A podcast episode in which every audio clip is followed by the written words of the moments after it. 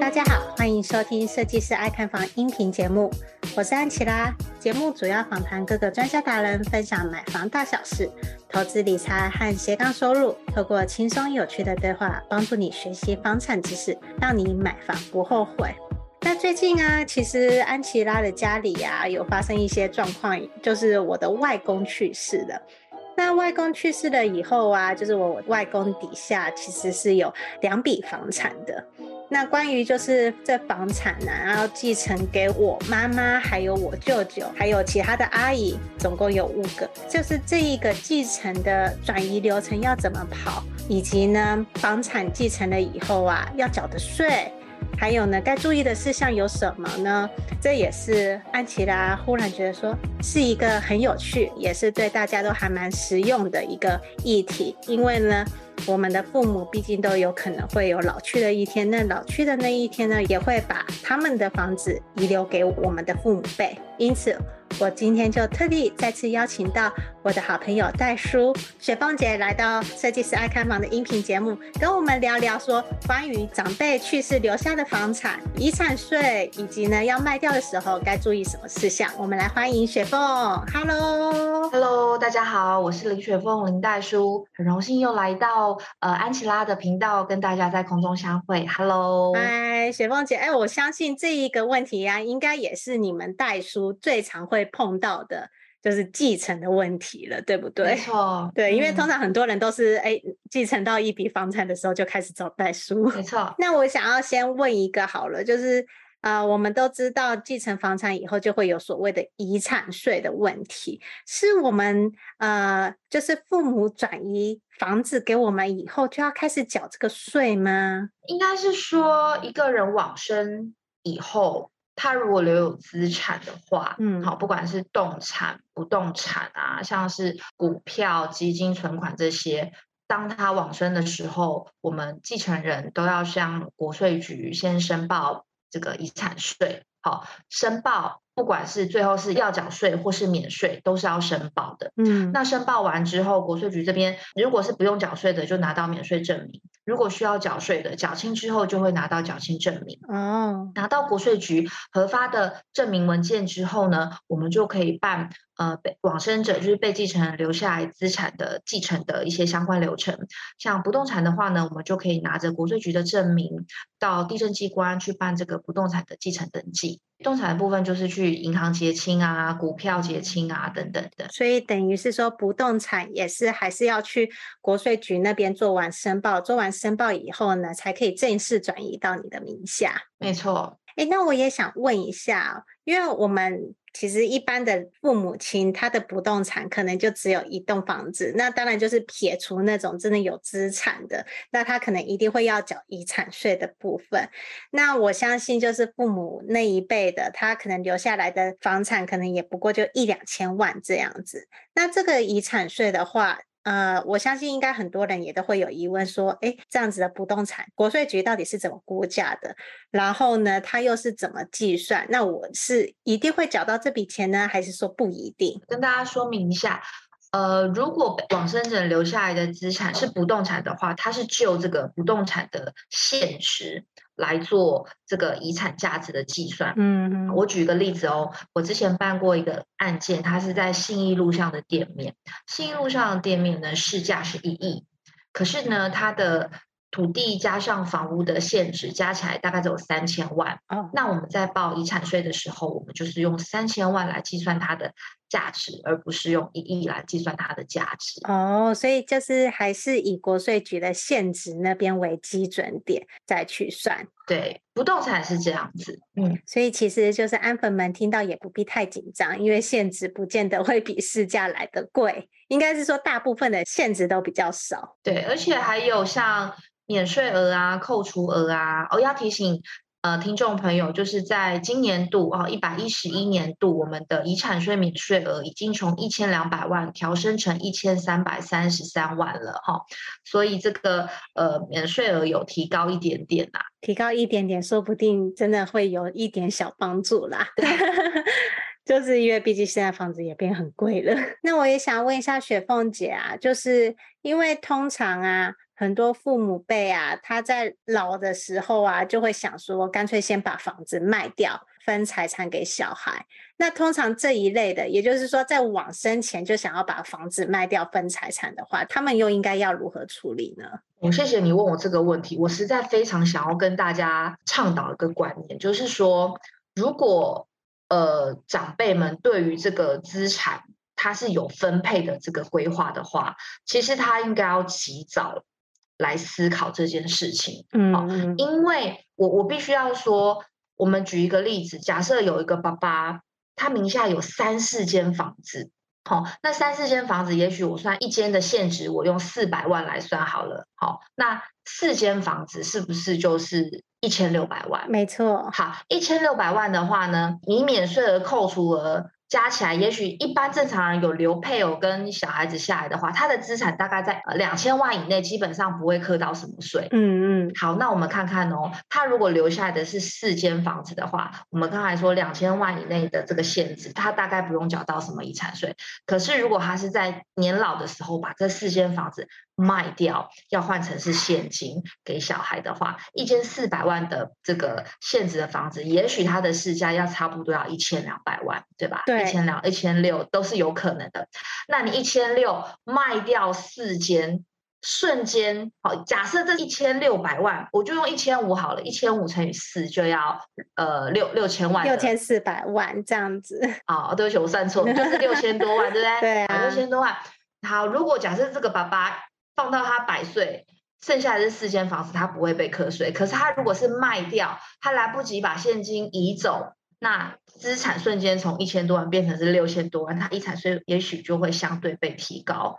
好，那你说，哎，那我赶快卖掉，把钱分掉，是不是就没事？No，我们的遗产赠与税法里面有讲到，就是说你在死亡前两年内的赠与，其实都会被拉回来认列为遗产来计算遗产税。哦，我觉得这个真的大家要特别注意耶。对，你不要觉得说你快要死掉的时候再去处理，然后以为就可以不用课遗产税，两年内还是要课的。两年内你都会被拉进来认列为遗产来计算税。那有人说啊，我就卖。要赶快把钱移出去就好啦。嗯、呃，其实事情没有想的这么简单，就是你的户头里有大笔的现金，那如果你的钱移走了，你说我提领现金提走了，国税局会问你说，请问移走的现金去哪里了？我们必须要有合理的说明证明，哦，去说服国税局说这笔钱确实是用在往生者自己的身上，嗯、生活或是什么什么什么，不然的话，其实都会被追认为。遗产来课税，所以雪凤姐，你是建议就是这些父母亲啊，可以提前规划，但是呢，不要马上把自己的不动产给卖掉，换成现金。应该是说，如果你就是说避免小孩子吵架，好，我可能第一间房子要给老大，第二间房子要给谁？嗯，好，那我也不想要等我死后他们自己去搞这些东西，怕会吵架，那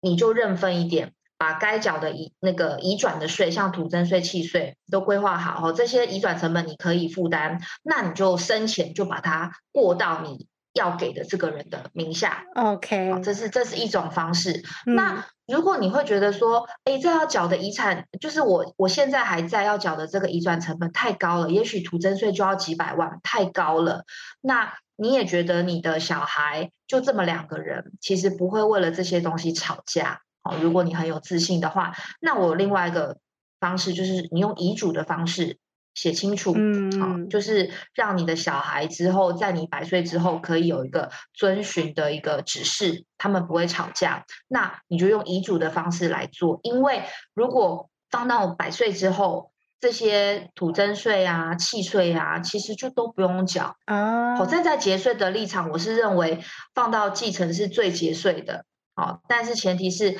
呃，你的后代不会为了这些去吵架。嗯、你说为了结个几十万、几百万，但是让你的后代之后对簿公堂，其实我觉得得不偿失啦。对，像以我外公为例好了，就是我外公到老年的时候，基本上都是重病在身嘛，所以呢，他也没有写什么遗嘱。嗯，那真的就是死后的以后，就是我父母那一辈才开始在处理。遗产的问题，嗯，不免还是会有一些纠纷啊。我只能说，即便是亲如兄弟姐妹啊，他还是会难免会因为这些事情啊有所争执。哎，我这边我也想要问一下题外话，就是父母辈要写遗嘱的话，我们可以找哪些专业人士来把这个遗嘱给做成立呢？遗嘱的话呢，其实我们呃法律有好几种的格式，好呃太阳啊哈，嗯，那其中一个叫自书遗嘱，那其实自己写。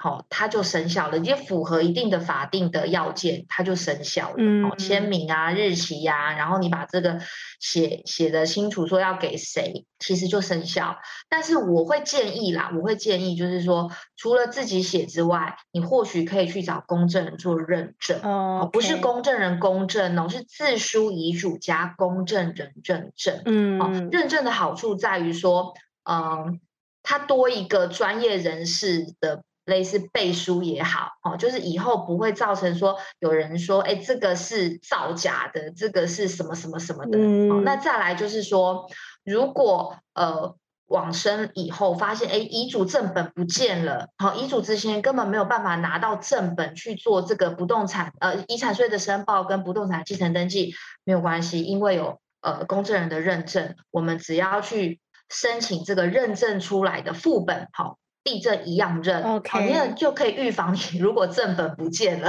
被蟑螂咬破了都没关系。我觉得老年人真的很容易会发生这种事情，因为通常老了以后也都老糊涂，有点老年痴呆了。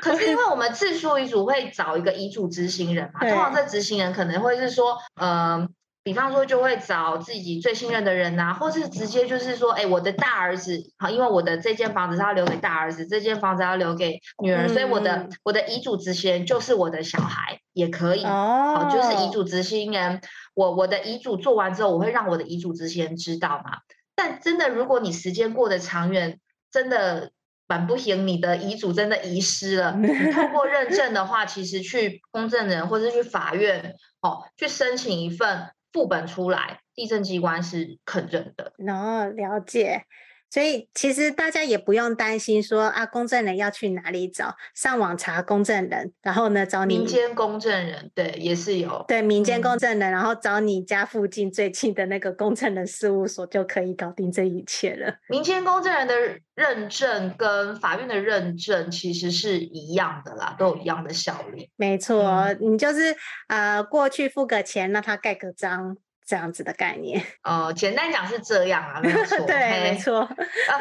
就是说你要在公那个公证人面前写这份遗嘱，嗯，哦，就是让他看到这个是你就是在自由意志对亲自写的，他认证这件事情，这样子。嗯，接下来进入广告时间。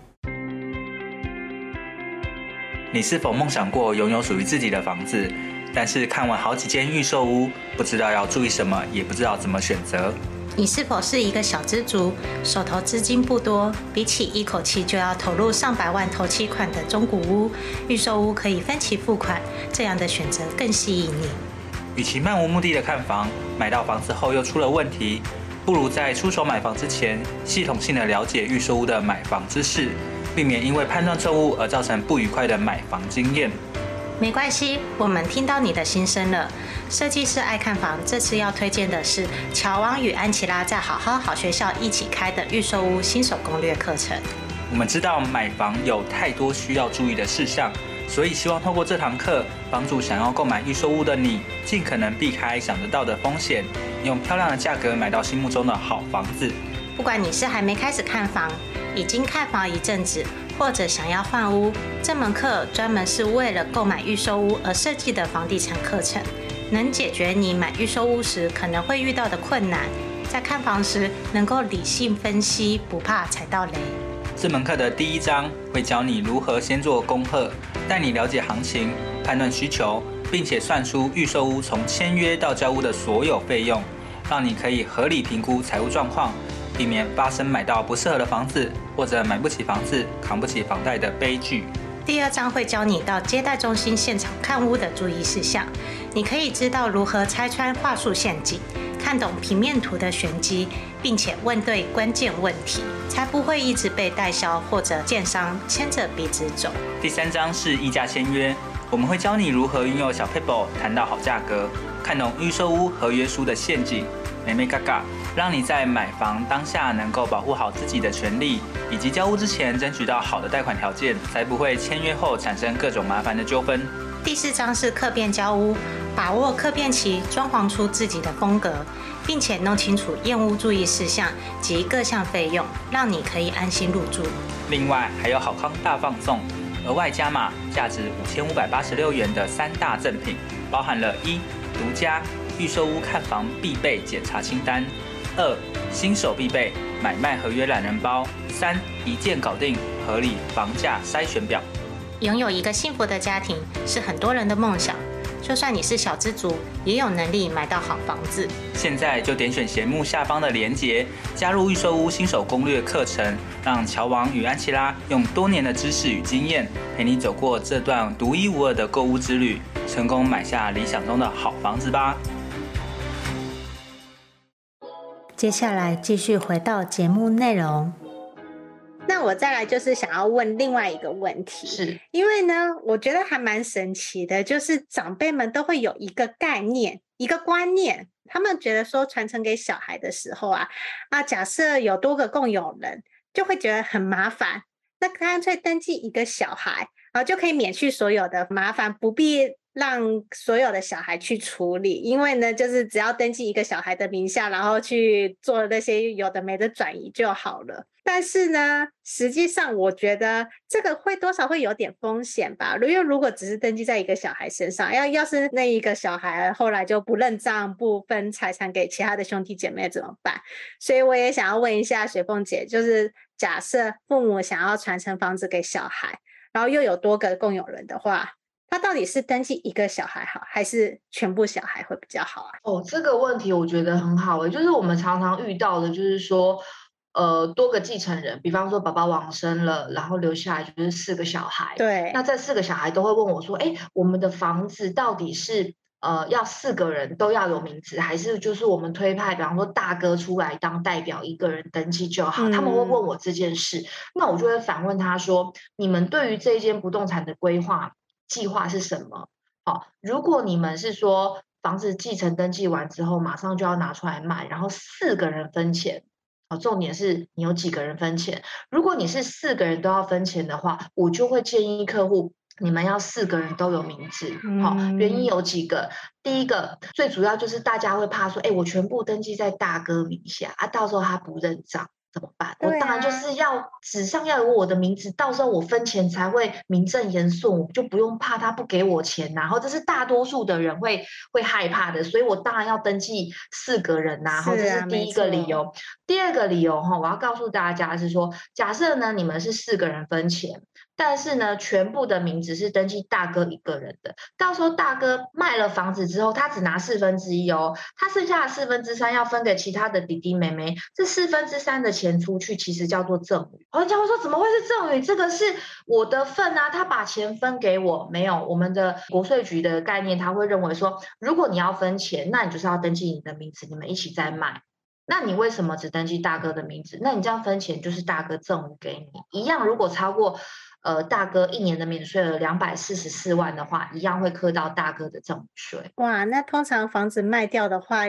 分的钱也不会只是只有两百四十四万而已。嗯，对啊，如果你超过两百四十四的话，就会有这方面的问题。当然被查到，你就要被缴，就要缴税啦。所以我会跟客户讲说，到底登记几个人好？你应该要问说，你们是。要分钱吗？如果是四个人都要分钱，当然四个人都要有名字。但有的家族的协议是说，诶，其实就是这个房子我们就是全部给大哥啦。那大哥在私底下给我们一点钱作为补贴，那一样他大哥给你钱的话，一样会涉及到赠与，你就要评估到说有没有超过两百四十四万的额度。而且我记得，通常爷爷奶奶那一辈的都是觉得说，啊、房子都要给。大哥或者是长子这样子，对啊，就是就是要看客户他们自己家族里面的共识是什么哦。假设是说房子就是给男丁，然后女女生就是拿一些动产，那也可以，嗯、哦，但是重点就是说，假设你们对于这个房子的规划是卖掉房子，全部的人都要拿钱，那可能拿的比例有多有少，那那这间房子就要按照你们拿钱的比例去做登记。OK，好，我觉得这一点是也蛮重要的，因为呢，安琪拉知道不少安粉们其实啊、父母辈啊也都。差不多会有一定的年纪，那我们知道这件事情的话，我们也要试着去跟我们的父母亲去讨论。如果呢，就是他年事已高，未来会有一些这些相关的继承问题的话，那一定要先跟他们讲好，不然的话，哎，我真的觉得爷爷奶奶那一辈的，好像就是很有自己的想法，哎，就会觉得越越省事越好，甚至就是啊，全部都给长子来处理一切。因为其实以前就是比较有那个传统观念的，都会觉得长孙或者是长子就是就全部是他，因为他要。背香火啊，嗯，没错，所以大家就多分一点是合理，这是以前传统的观念啊，但现在这样的观念好像渐渐比较薄弱一点。对，我老实说，我也觉得那样子不是说很公平呐，因为呢，毕竟你的小孩呃那么多，那应该就是每一个小孩都要有一点份吧，而不是全部都给了长子，那就真的很容易会有。呃，我们现在常常看到的一些社会问题，对簿公堂。对，没错。那我也想要问一下雪凤姐，就是，哎，有没有一些最近面临要处理长辈房产的朋友们，然后可以给予他一些建议呢？嗯，我是这样觉得啦，就是长辈的房产，他还是长辈的，我们我们可以。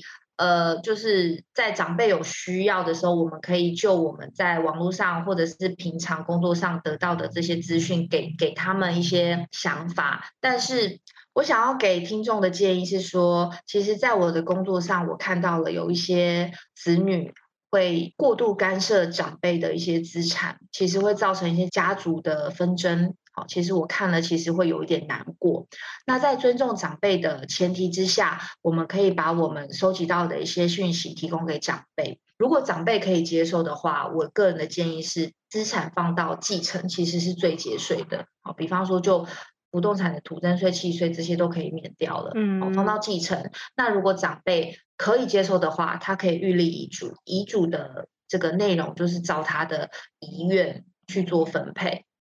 但是如果说长辈他对于这个立遗嘱有抗性，好，一些传统观念觉得立遗嘱不太好，或者是说他觉得不想要子女之后去吵架，后代去吵架，那他就是生前要做好这个配置。嗯，那做配置的时候，其实可以先，我建议先找一些专业的，不管是律师啊、会计师或是地震师，来先帮您算一下，就是这个呃。过户的这个移转的成本，好，移转的成本包含现阶段过户的移转成本，以及你的子女取得之后，他如果要马上拿出来出售，他所面临的房地合一税到底是要缴房地合一税，还是缴就是旧制的这个财交税？其实这个是需要做一点计算的。嗯。好，你们可以咨询专业人士去做这方面的讨论。对，所以我真的觉得雪凤姐说的很重要，就是碰到这种继承的事情啊，最好提前规划，然后找专业人士的协助与帮忙，然后帮你找到最合适的节税的方式。应该也就是说，就是怎么样子的配套措施才不会造成你未来子女的负担，这才是最重要的嘛。也不希望就是等到呃父母亲往生过后，反而造成的就是家族的不。不和睦，那我也觉得雪凤姐这些分享啊，其实都是一些很实在的案例，因为毕竟就是代书最常碰到的就是这类的继承问题。对啊，也感谢雪凤姐今天的分享哎，如果喜欢这集音频的朋友们，记得五星追捧加留言哦。那我们就下集见了，拜拜，拜拜。听完这集节目后，你觉得哪些部分对你有帮助，或是印象最深刻的呢？欢迎至 YouTube 和 Podcast 下方留言告诉安琪拉，并且分享这期节目给你需要的朋友。如果你也想要买房的话，安琪拉在脸书上有一个私密社团，只要在脸书上搜寻“小知足聪明买房”，就可以找到这个社团，与大家一起分享许多买房大小事。如果你喜欢这集音频的话，记得在 Apple Podcast 上订阅并五星追捧加留言。或者在设计师爱看房的 YouTube 频道上按订阅、追踪，并且开启小铃铛。谢谢大家的收听，我们下次见，拜拜。